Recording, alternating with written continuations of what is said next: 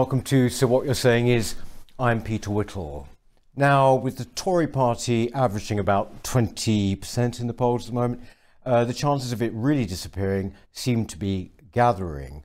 Of course, there are the smaller parties, which we talk a lot about on this channel. I'm very pleased uh, that uh, my guest this week is Richard Tice, who is leader of the Reform Party. Um, thanks for coming. Great to be with you, Peter. Yeah. Uh, it's uh, fantastic. I wanted to ask you a lot about reform, but to begin with, uh, in at the deep end, we take this week. We've just had census results out, and they've caused some controversy you know, over the past couple of days. They show that actually in London and in Manchester and Birmingham, uh, it is now minority white British. What, what's your reaction to that? Look, at the end of the day, we came out of the Brexit Party, and the Brexit Party was all about essentially doing what the people voted for, which was to leave the European Union. And as part of that, it was about taking back control of our borders, our laws, and our money. And what we've seen just in the last couple of weeks with the, uh, the, the lawful immigration, uh, it's almost like an explosion, actually. That the number was 70% higher than at the time of the December 19 general election. So the immigration numbers have not been taken back control by this Conservative government. They're actually going up and up and up. And, uh, and the consequences of that are being felt and seen everywhere, uh, whether it's trying to find affordable housing for one's children, trying to find a GP, a hospital bed, a school place, a dentist appointment, social care places, all of this. Uh, the simple fact is the population of the UK has exploded in the last 20 years Yeah. without any consultation or discussion with the British people by our political masters and leaders. We're up some 10 million in the last 20 years. And if you had had that discussion and people said it's the right thing to do, for example, you then plan for it. But we haven't, and we haven't planned for it. Mm. And that's why now we're in a terrible state in almost every part of our society, our culture, and our infrastructure, and our economy. Yes. And it's it's really serious. And look, I always say we always want to welcome lawful immigration that works for our economy. Where we've got genuine skill shortages until we can train our own, of course, that's absolutely the right thing to do and it can add value. But if you have unlimited, low skilled immigration, such as we saw from 2004 onwards with East European accession countries, what actually happens is you have zero real wage growth. And I'll put some numbers on it. In the 1990s, we had real wage growth in this country of 2.8% a year. Over a decade, that's about 30% amongst friends. Between 05 and 15, we had zero real wage growth, zero. So a 30 year old plumber would be 30% worse off than his confrere from 20 years previously. And that's really significant. And that's why, uh, essentially, we've had no real wage growth. People don't feel better off. And then we've had the cost of living crisis and so on and so on. So now we face the worst of all worlds, where essentially the population has grown out of control. The Tories now admit, the current Home Secretary, Suella Braverman, admits that the system is broken. She admits that uh, they've lost control of our borders, not only lawful, but also, of course, uh, unlawful, illegal across the channel. And let's just look at the detail of, for example, the Tories' uh, points based system, which was designed on what Australia have for uh, lawful immigration. I've actually read it. It accounts to 230 different job types, 800 plus job titles. The average, the salary goes down to just over £16,000 for a seamstress. That's half the average national salary. That is not a sensible skilled worker visa policy. That is not in any way, that is a complete open borders all comers welcome, no ifs, no buts. Over and above that, you've got the student visa system, where not only the student can come, but any part of their family and dependents can come as well. And then after graduating, you can stay for two years. Then you apply for your skilled worker visa. So we've got a system of open borders at the moment. And as I say, it's affecting every part of our society. And essentially, Reform is the only party now that will ensure that Brexit is delivered properly, that we do it properly, whereas the Tories have betrayed the whole basis of Brexit. They haven't cut taxes, they haven't cut regulation, they haven't controlled our borders, mm-hmm. they've let us all down. We can sort all of those things, and the opportunity for Brexit is still there, but it has to be done by someone who believes in it, who understands it, and will get it done. See, uh, it's interesting when you say about the, the Tories uh, admitting to having lost control of our borders, for example. Um, it's sort of now appearing that it's not even just a question of lost control, that in fact, whilst saying one thing, they actually were liberalising and liberalising restrictions. So, in fact, actually, it's a massive deceit. Wouldn't you say that's the case? It's a complete deceit because they've designed this skilled worker system, this points based worker system, and they've designed it to be a complete open door, all comers welcome, no ifs, no buts, no checks, and good luck when you get here. And the result of that is what we're seeing today. It's absolute chaos. And the very nature of our country, people are looking around and saying, what on earth has happened? What's mm, going on? Mm. Nothing works. Mm. We're all getting poorer for a multitude of reasons, including our energy policy, which is which has been nothing short of gross negligence. This mad net zero policy that's making us net colder and net poorer, mm-hmm. and so and on it goes. And all of this is because I don't think the Tories know what they're doing. I'm not actually sure they believe in the very concept of uh, British sovereignty as a positive, constructive uh, thing for which we should all be incredibly proud and want to drive forward and be ambitious and make it better and better. Because be under no doubt, Peter, we are a great nation with an incredible history and heritage, amazing assets, wonderful people. But we're being badly managed, badly led, and badly governed. And the result is, as I say, we're getting poorer, it's chaos, and nothing works. And this, after 12 years of Tory rule, when one of the main reasons people vote for Tory is because of that old sort of negative mantra well, if you vote Labour, it'll be even worse. Nothing could be worse Yes. than what this Tory government has done to this country that we love in the last 12 years. I think actually that yes, that mantra uh, and indeed you know that kind of blackmail that's used for people at election. I think that's not going to work this time. Funny enough, uh, well, in, in two years' time. Um, just at this point, uh, you say about the point system and about Brexit, uh, making Brexit work. Um, I think what it might have come quite late to some people, but what appears to be uh, strange to them is that, regardless of Brexit, um, the general immigration system could have been changed before. I mean, regardless of our being in the EU, um, th- that in fact control could have been there when it comes to outside immigration. This is we're outside of the EU. Um, But let me, let me stop you there. Why, why privilege EU citizens Yes. over and above our Commonwealth friends and partners, for example? Madness. What we want is the best, the brightest, with the right skills where we need them. But even better is to make sure that we train up our own best, our own brightest. We've still got a cap on training doctors.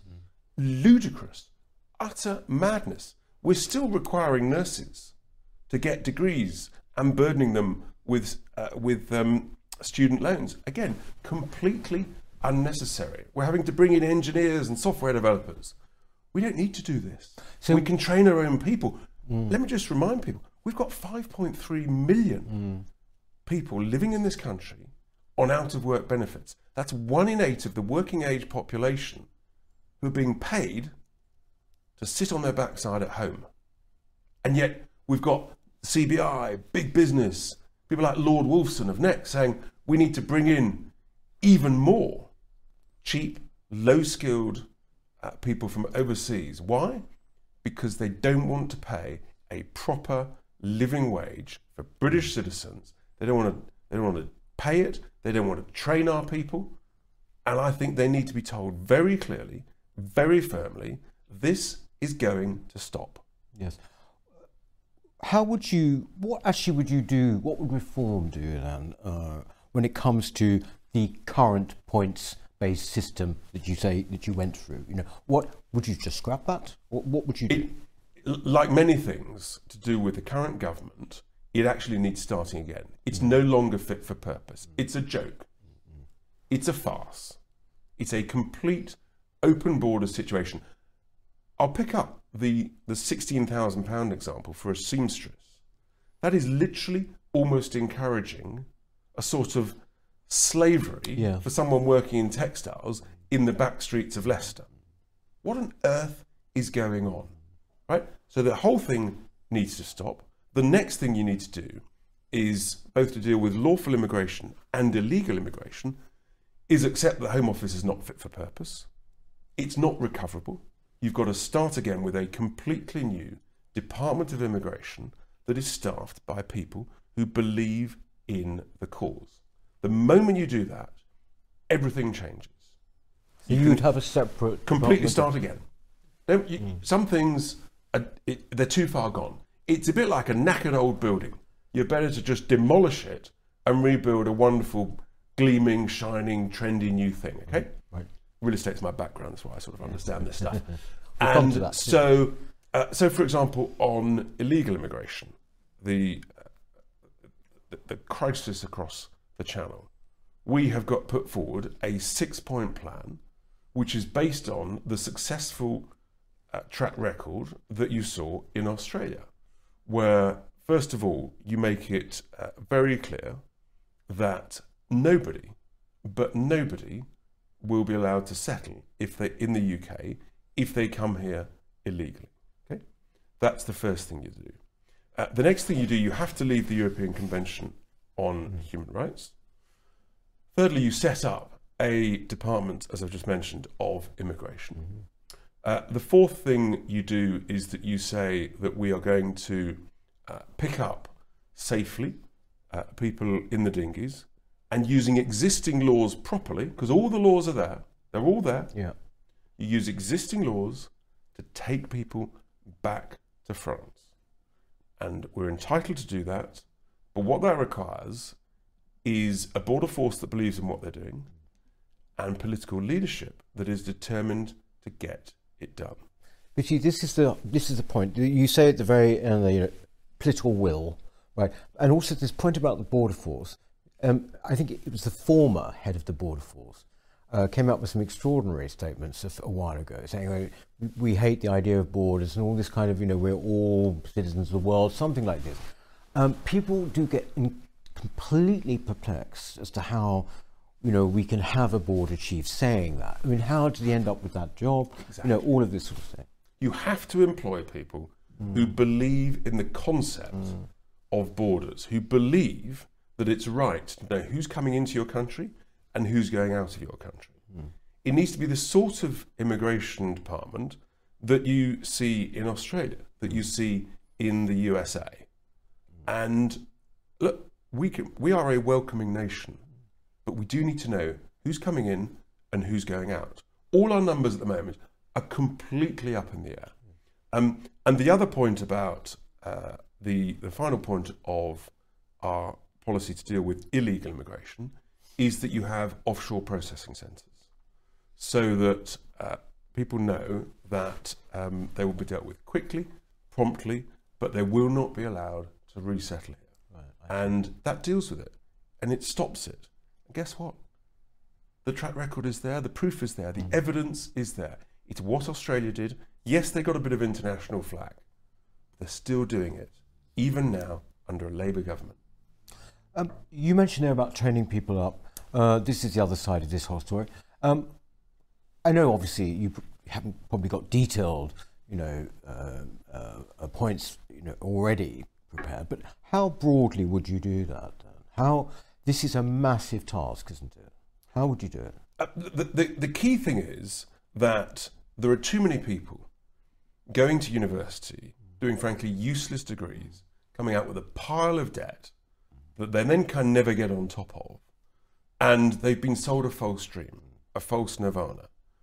A, a much better way of doing it, again, look at what worked.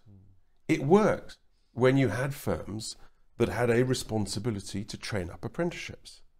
And, and so that people leaving school or college at 16 or 18 are being taken on by firms and trained on the job, whatever it is, whether it's manning a lathe uh, in a workshop or whether it's uh, training to be a nurse. When I was 18, friends of mine who trained to be nurses, they didn't go and sit in a classroom for years on end. They went into the wards under matron and they learnt on the job. It's that sort of common sense approach. And that then actually gives people a taste and gets people out there, gets people into, uh, into work. And that's the right thing to do. But we're in such a serious situation with these 5.3 million people on out of work benefits, which is one and a half million more now than pre COVID. There's almost no checks and balances. And yes, of course, we should always look after the vulnerable, the genuinely medically ill, uh, the disabled in a, in a, a, a sensible, proper, uh, responsible way. We always have done and we always will do. But of course, there are many wonderful people who may be disabled, but who are working well, whether they're working from home or whether they go to work, and that's great. But you have to incentivize work. Work is a great thing. You know, the, the sense of satisfaction and achievement and dignity uh, and self worth that, that benefits you, that is best for your health, for your families, for your children, as an example, for your local community, and ultimately for our economy is massive. And if we got, let's say, 2 million of those 5 million, 5.3 million back into work, the saving on our benefits bill is 20 to 30 billion quid mm. every year. But because the Tories don't want to talk about that, they don't want to recognise it, they just want to import cheap, low skilled labour, then we've got a tragedy of talent being trapped in basically in the benefit system. You know something has dramatically gone wrong when business people come up to me and say, Richard, I've got people who are on relatively low paid work who are resigning to go on benefits. That is the definition of a badly designed system, which is why the, our economic policy is, is absolutely founded on growth. Whatever you think of Liz Truss, she was right to engage in the discussion about growth. You can't tax your way out of this crisis. You tax your way down the plug hole. You've got to grow your way out of this crisis, and you do that by motivating and incentivizing people to go to work. So you cut taxes hard for uh, for the lowest paid, the least well off, and you cut taxes hard for small businesses. We would free up six million people from paying any income tax whatsoever by lifting the threshold from twelve and a half grand to twenty grand or just above. That does a couple of things. It incentivizes work and it makes work pay relative to being on benefits. It's a massive, massive switch there. And uh, encouraging small businesses, no small business earning below 100 grand a profit should pay any corporation tax. Just invest in growth. That's how you stimulate growth. And how do you pay for it? You pay for it by cutting a load, load of completely daft things. We keep being told by the renewable energy folk, the eco zealots, that renewable power is cheaper than, uh, than traditional power. Fine. Well, presumably you no longer need the 11 billion of inflation-linked subsidies for renewable energies. So that's 11 billion. If you get a couple of million people back into work, that saves you 20 to 30 billion. We're all looking at household budgets and saying, crikey, cost of living's gone up a bit. I could do with saving five quid in a hundred out of my household budget. Small businesses are doing the same with their budgets. What about if the government, literally every manager of every spending department in every quango, local authority, government department was told you save five quid in a hundred, you can't touch the frontline services, and if you fail, guess what? You're fired. Mm. Because that's what happens in business, and government should run the country like a lean, well run business. Then all of a sudden you save another 50 billion quid. I mean, very soon you talk about serious money. Yes. So you can afford to cut taxes hard, go for growth, and pay for it by cutting out useless government waste. There's only two types of government spending, Peter.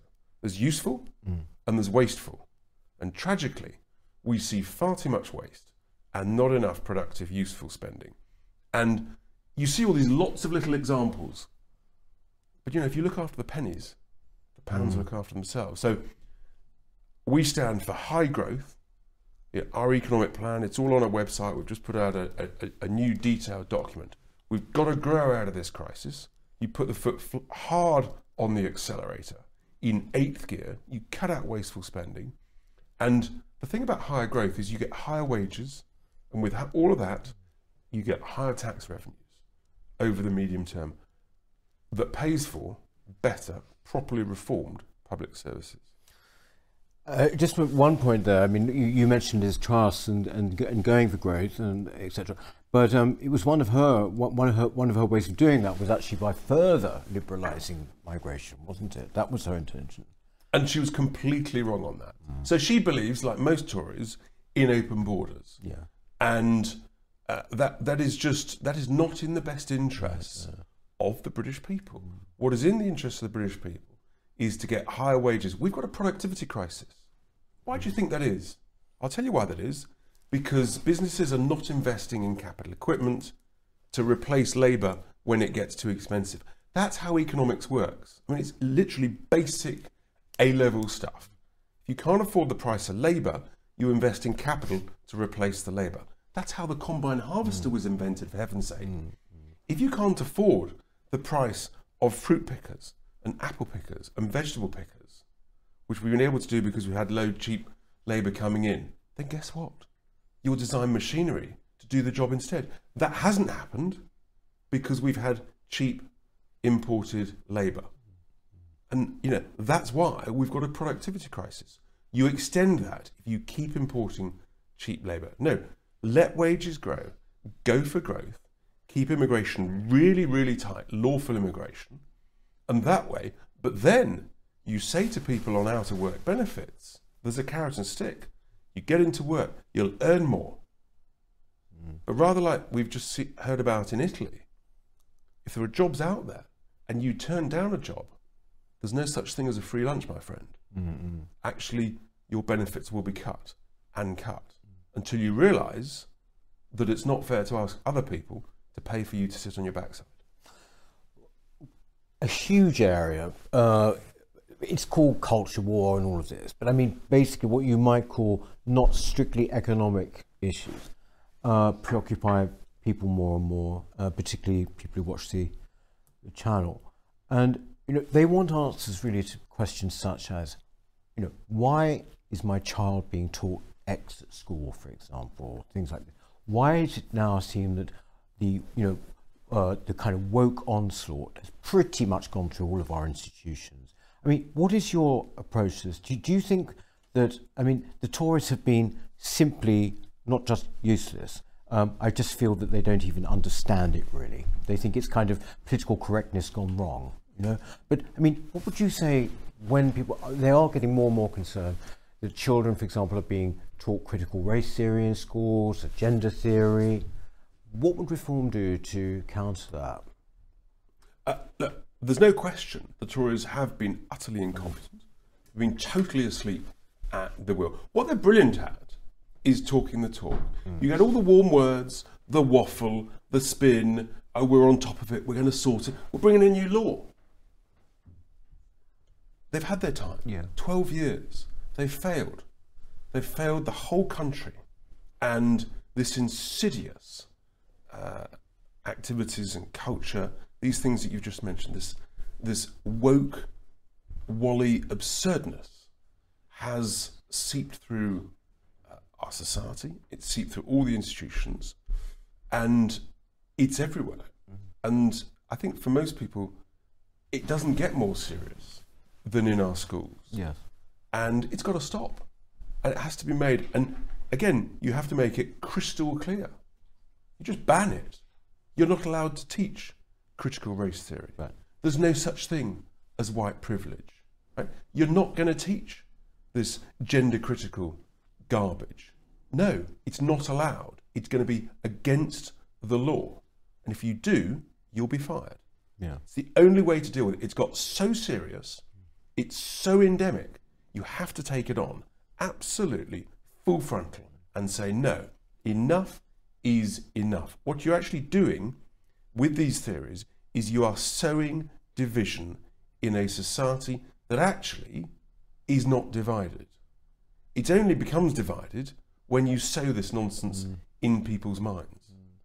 Children, children, they, they don't see they don't see different skin colour, they don't see different ethnicities. They don't need teaching this stuff. They they see play, they see happiness, they see learning, and that's what they want to do. No, it, it is it is one of the, the biggest areas which I think more and more people are becoming aware of now. It started off as just like tabloid fodder maybe, but it's pretty much swept through the whole country. What's interesting, I think, from the point of view of anyone who would call themselves conservative, I mean, would you call yourself a conservative, for example? I mean, Well, let's be very clear. I am not a conservative in the political party no, sense. no. Uh, but I would consider myself socially conservative, for sure, and uh, extremely patriotic, and a great believer that we've we're an incredible nation. We can still get it back, but we are heading towards we're heading towards a waterfall, and when water goes over a waterfall, you ain't getting it back. It's gone. It's irrecoverable. And how near are we to that waterfall then? we're within a decade. We are within a decade of the whole thing being lost. Finished. Game over. It is that serious. And I think people are waking up uh, across the piece and for a whole bunch of reasons uh, on these cultural issues that you mentioned.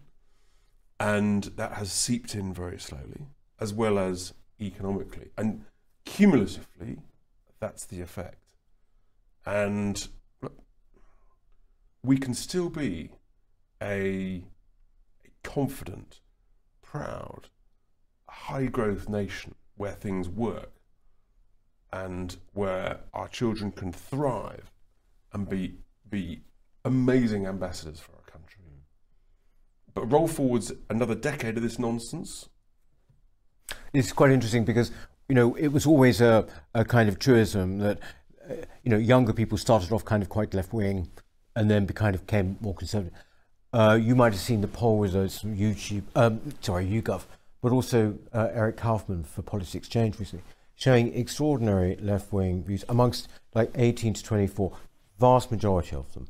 I mean, th- this is a kind of existential problem for any one on the what you call centre right, right, or whatever going forward. Surely, I mean that the, these they have been to a huge extent indoctrinated, maybe. Um, you know. Uh, to a sense, yes, by by what they've learnt in schools and by the suppression of genuine free debate, free speech, free thinking. Uh, that is true, but I think actually the worm is beginning to turn. And interestingly, for example, just in recent days, uh, there's been a YouGov poll on whether there should be a referendum on net zero, and Yes. actually, those uh, on the left, young and, and young people on the left, they've got genuine concerns about it as well. And there's quite a lot of people who would like to have that debate and a discussion about it. And I think that this is going to, the whole net zero thing and energy thing is blowing up in our face as we speak with horrific consequences. And I think is going to be a huge part of the debate over the next couple of years. We are the only political party at the next election where we're going to stand across the whole piece except Northern Ireland. 630 candidates. I've already Right. got 560. So we're not mucking Right. about. Right. And we're not standing down for anybody. Let me reassure everybody on that. You're not standing down. we're not standing down. We're standing everywhere. So we're standing up for Any ourselves. alliances, though? Uh, we've announced, for example, we might have joint candidates. So we've announced we would have some joint candidates with the SDP SDP. because actually in, in certain areas they've got key people and, and actually on, on some of these key issues we're, we're very aligned. And what about, say, Reclaim? And uh, you know, likewise, if Laurence wants to stand some candidates in some key areas, then then we could have a joint candidate. 'Cause That's I'm- a sensible joint working. And you know, Laurence is doing amazing work Mm. on some of the key issues we've just touched on. Really, really vitally important. Because this is something that comes up all the time. People say, why can't the smaller parties get But together? the, uh, but the thing is, look, it's really hard getting going. I mean, Mm. interestingly, Nigel phoned me the other day. Said Richard, and it was the day we got to eight percent in the polls. It Took UKIP 19 years to get to 8%. Mm. It's taken us 22 months. He said, remember this day. The following day, we got to 9%, and polls bounce around. But we're making progress. It's really hard for small parties with first past the post. People think it's a wasted vote. And so I'm saying to people, look, we can, we, we can have joint candidates, but fundamentally, you know, we're driving forward. We've got a full agenda, and we're going to stand everywhere, mm. and we're committed to that. Mm. I know how it works. If, if, you, if you don't stand everywhere, you're not taken seriously. Mm. You have to stand everywhere. People have to believe. I do a talk show. People say, Are you standing in X or Y constituency? The answer is yes, yes, and yes. Mm. Everywhere means everywhere. And we have to do this. But on this net zero thing, we're the only party that will challenge what I call the net zero matter. So we all care about the environment. We all want cleaner air in our towns and cities and villages. But we've got to be strategic, it's got to be affordable, and it's got to be proportionate to the global emissions that we produce, which is about 1%. China's about 30%. What we're currently doing is we're literally cutting our nose off to spite our face. And what happens is we're ending up, the more energy we import from overseas, the more we're sending our jobs and our money overseas. Mm-hmm. And if we're not very careful, the only zero will be the amount of cash in our children's bank accounts. yeah. Just think about this. When you buy energy from overseas, what happens is you send them your cash, they send you the energy, you burn the energy, week later, you've been warm for a week, great. Then where are you? Hmm. Where's the cash? The cash is overseas. It ain't coming back. You now need to buy some more energy from overseas. So you see how all your cash is disappearing and you've got no assets here in the UK. If you use your own energy, we've got, we've got decades and decades and decades worth of fossil fuels North Sea oil, North Sea gas, shale gas, coal, lithium.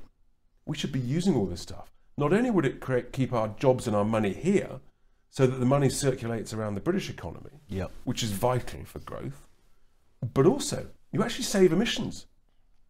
Who knew? We're importing 5 million tons of coal from all over the world, mm. creating massive emissions mm. as you ship it here halfway across the world. We've got a century's worth of coal under our feet, for heaven's sake. Yeah, we've got new technologies for extracting it cleanly and safely. We're not investing anything like enough in carbon capture so that the emissions from fossil fuels we can then stick into the caverns underground. That's where the investment in technology should be. Hmm. These are the sort of things we should be talking about. You're not allowed to talk about this. Hmm. I get more vitriol and attacks talking about net zero than I got on Brexit. And the reason is because of the vested interest, the money involved. And so at this election, people have a very clear choice. Let's assume it's in a couple of years' time. And sadly, I think we're going to be poorer by then. We're going to be a lot colder. And here's the other thing what happens to elderly people who are terrified of their heating bills when they get colder? Sadly, some of them will die. Yeah. Literally, net zero is ending up killing older people. Why uh, you you got two two years right uh, until probably to the next election? Uh, Why do you particularly do this?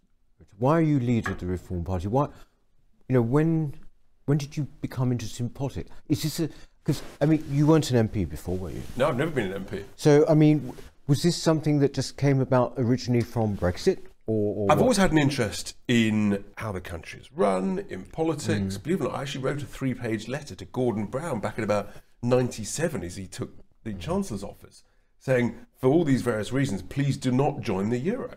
So, and I was involved in the campaign not to join the Euro. So, look, it's always been in my blood alongside real estate. But I always took the view I wanted to try and be successful in business, earn a few quid, and then see if I could get stuck into helping the country be run in a better way. And I ended up running a big multinational listed real estate group. We had a good run until 2014. But you can't really be CEO of a big listed company Right, and right. do politics. I knew the referendum was coming, wanted to get stuck in, so essentially I stepped away from that and got stuck in, and then essentially sort of one thing's led to another, and you you never quite know where things hmm. are going to take you. And after the December 19 election, in a sense, I thought maybe maybe Boris is going to get this done properly, and there could be 10 years of a proper Tory government with uh, with a big majority, and they would they would do the things that they promised. As it turned out, of course, albeit slightly distracted by the pandemic, Th- but they've they've reneged on everything, and we are where we are. And I just think that look, it does what it says on the tin: reform. There's so much that needs reform. I've talked about the economy. We haven't really talked about reforming the public services. Why do we accept waiting lists of months and months and months? Most Western nations don't. Where's the ambition amongst the political class to say zero waiting lists? It's doable. It's achievable. I'm going to be talking about it in the coming days because with reform, we can get there. We should, we should demand the best healthcare. I was in Australia just recently talking in front of a group of, of political folk. And I said that the government had just announced a great target 14 days and you can see a GP, and that's a promise. They laughed at me. Yeah, yeah. Uh, uh. They said there'd be riots if you couldn't see a doctor within a day. So we've got to reform our public services. Uh, and then also we've got to reform some of the institutions, the waste and absurdity of the BBC. But most importantly, the Hang on for the BBC now, what does that mean? The So- waste and absurdity, what? No license well, fee? I, absolutely. The BBC needs to stand on its own two feet. It does some amazing hmm. programs and films and documentaries and stuff, and it commissions stuff. Some of it's amazing. Some of it is a complete waste of taxpayers' cash, right? So, for all their amazing stuff, then have a service that people pay for and elect to pay for in the same way you elect to pay for Netflix or Amazon Video or Prime, or whatever. So the BBC, it's got a great global brand name. Fine, stand on your own two feet, mm. but don't force us to pay for people like Gary Lineker, Lineker to earn over a million quid a year. It's a nonsense. Mm. So that's got to change. Then the biggest and worst of them all, leave aside all the quangos that are everywhere, many of which need scrapping, are just a complete waste of time and money. But the most obscene of all is the cronyism of the House of Lords, hmm. which has to go. I mean, the abuse from recent Tory prime ministers, Boris Johnson, you know, we're still seeing the consequences of that. You know, a couple of million quid and it's a peerage here. If you're a family member, it's a peerage there. It's it's literally obscene. Hmm. So you so would, what, so you've got to scrap yeah, you've got to scrap the House of Lords hmm. and have a proper national debate about the nature of a second chamber. Personally, um, I think we should have a second chamber, but there's a whole variety of ways of constituting it. You certainly want you don't want it to compete with, in my view, the House of Commons. You do want smart, wise people who've been around the block a few times there, but don't, I don't think you want lifers. You do want to make sure, possibly, that you have uh, regional um, regional representation and the right sort of skills there. And there's there's a proper discussion to do that. We should, we should absolutely do that. The idea of buying peerages is is is outrageous. You mentioned about you know just reforming uh, uh, reforming institutions and procedures. Uh, classic one, obviously, and also people always says yes, I would vote for reform. I would vote for, but with our system, don't stand a chance. Obviously, I was in UKIP. Uh, what was it? Four The million votes. system, absolutely. So One- I, I should have mentioned it exactly. One of our key things is proportional representation, and I genuinely am excited that we're very close to it. I think we're within three years of it. So uh, my prediction is that after the next election, PR will come with within a year. The only people now who don't want PR is the Tory party. The Labour Party have just voted for it a couple of months ago at their conference. Starmer classically is sitting on the fence. It's sort of, sort of his nature. But uh, there are other senior people in the Labour Party who are very committed to it. Look, when I knock on doors, people say, "Yeah, Richard, I like what you stand for, but it's a wasted vote." You hear that all the time. With PR, there's no such thing as a wasted vote. There's another great benefit of PR. Turnout would go up between 5 and 10% within a matter of a, a few years because people know that their vote is not wasted. I think that our vote share would double almost overnight. And we could then play a significant role in, uh, in, in terms of the number of seats that we have at the subsequent election. We're pot- and here's the thing with, with PR we're potentially at a game changing moment in our democratic history where we may be seeing the dying days of the last majority Tory government in our lifetime. If PR comes in, frankly, then uh, we're in the ascendancy. And I think people increasingly are, are liking the message we hear. They know that we mean what we say, unlike the Tories. Then I think we could have a huge role to play. Massive. So, but would you ultimately like to, rather like happened in Canada, do you know, would you actually like to uh, just replace the Tory party? I mean, for the first time, this has been a, a theme for a long time. Peter Hitchens is always talking about it. The Tory party needs to go. We need to have a proper Conservative party. Um, But, but uh, is that what you I, I want a proper, competent structure and party running this great country of ours. And the, some of our policies, actually, uh, Peter would, someone like Peter Hitchens would say that's not not conservative. For example, on critical infrastructure, on our utilities, we shouldn't allow unbridled, unlimited foreign ownership of monopolistic utilities. There's a much better structure. There's a reason why all our utilities and energy costs is so high. Much of it is because huge quantities of it now is foreign owned and they're making vast profits, monopolistic profits. What you should have is a structure where you've got 50% public ownership, 50% owned by British pension funds on behalf of British pensioners with private sector management. That is a win win win situation. Now, traditional conservatives, free market ideologues will say, no, no, that's horrific. You've just got to let the market talk. Well, the market's spoken and it's failed. And if markets are allowed to overreach themselves in an uncontrolled way, that's what happens. Mm. And where you've got essentially monopolies, it's not right that the electricity infrastructure of the south of England and the southeast and London is owned by a Chinese billionaire hmm. making vast profits. It's not right that an Australian private equity group, right, should own the gas transmission network of the UK, making vast profits. That's literally pro- potentially happening as we speak. You know, this is the Americans don't allow it, the French don't allow it. Why in heavens would we allow it? Hmm.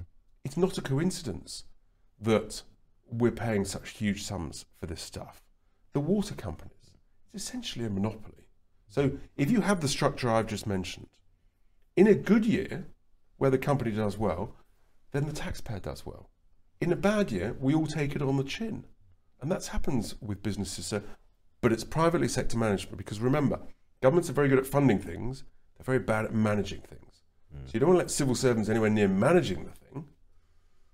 You want private sector management, but you want the, the, the a bit of public ownership so that when it's run well, Yeah. right, we all benefit. Um, you said uh, earlier that you know that you built your company up first and everything, then got involved in politics. Um, if you go back to your 22-year-old, 21-year-old self, say, um, I mean, would you have seen yourself doing this, and also, for that matter, would you have seen Britain being in the situation it is now? It's regrettably it's quite a long time ago, and I'm just Yeah, having to yeah, think yeah, back. Um, uh, so I look, I had an interest. I I, read the newspapers, and it's sort of I'm not sure many students do read actual sort of paper copies now. But Oh no, they don't. um, I uh, certainly my children, they're that age, don't. Uh, look, I, I had a, a, a real interest in current affairs, actually from school. So Where did you it was in it was in the blood. Where was your Uh, school? I went to a school in the Midlands called Uppingham, oh yeah.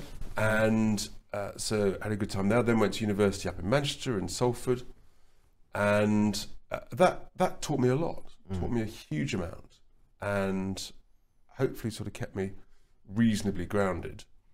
And but yeah, I've just had a, a growing interest in in how things are done, and just want to try and try and help, try and play a role. And it's none of this stuff is easy, and in a sense, it shouldn't be easy. One should be held to account and uh, and challenged on this stuff.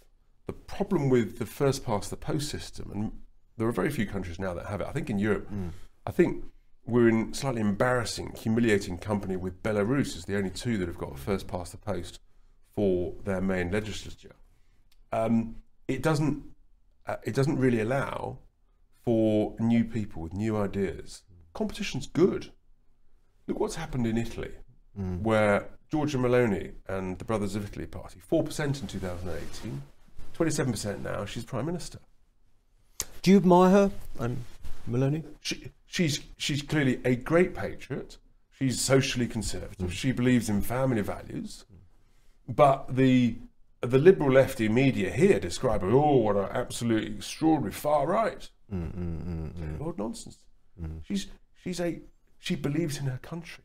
She wants it to be properly run, and she wants to protect and defend and grow Italian values in the same way that I think uh, we do at Reform, and I think most patriots in this country want to do. We want to dilute it.